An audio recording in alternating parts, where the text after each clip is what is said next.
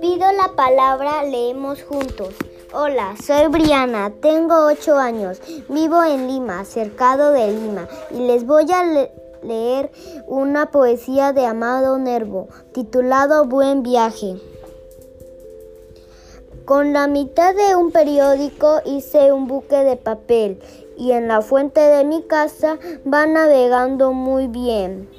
Mi hermana con su abanico sopla que sopla sobre el muy buen viaje, muy buen viaje, buquecito de papel.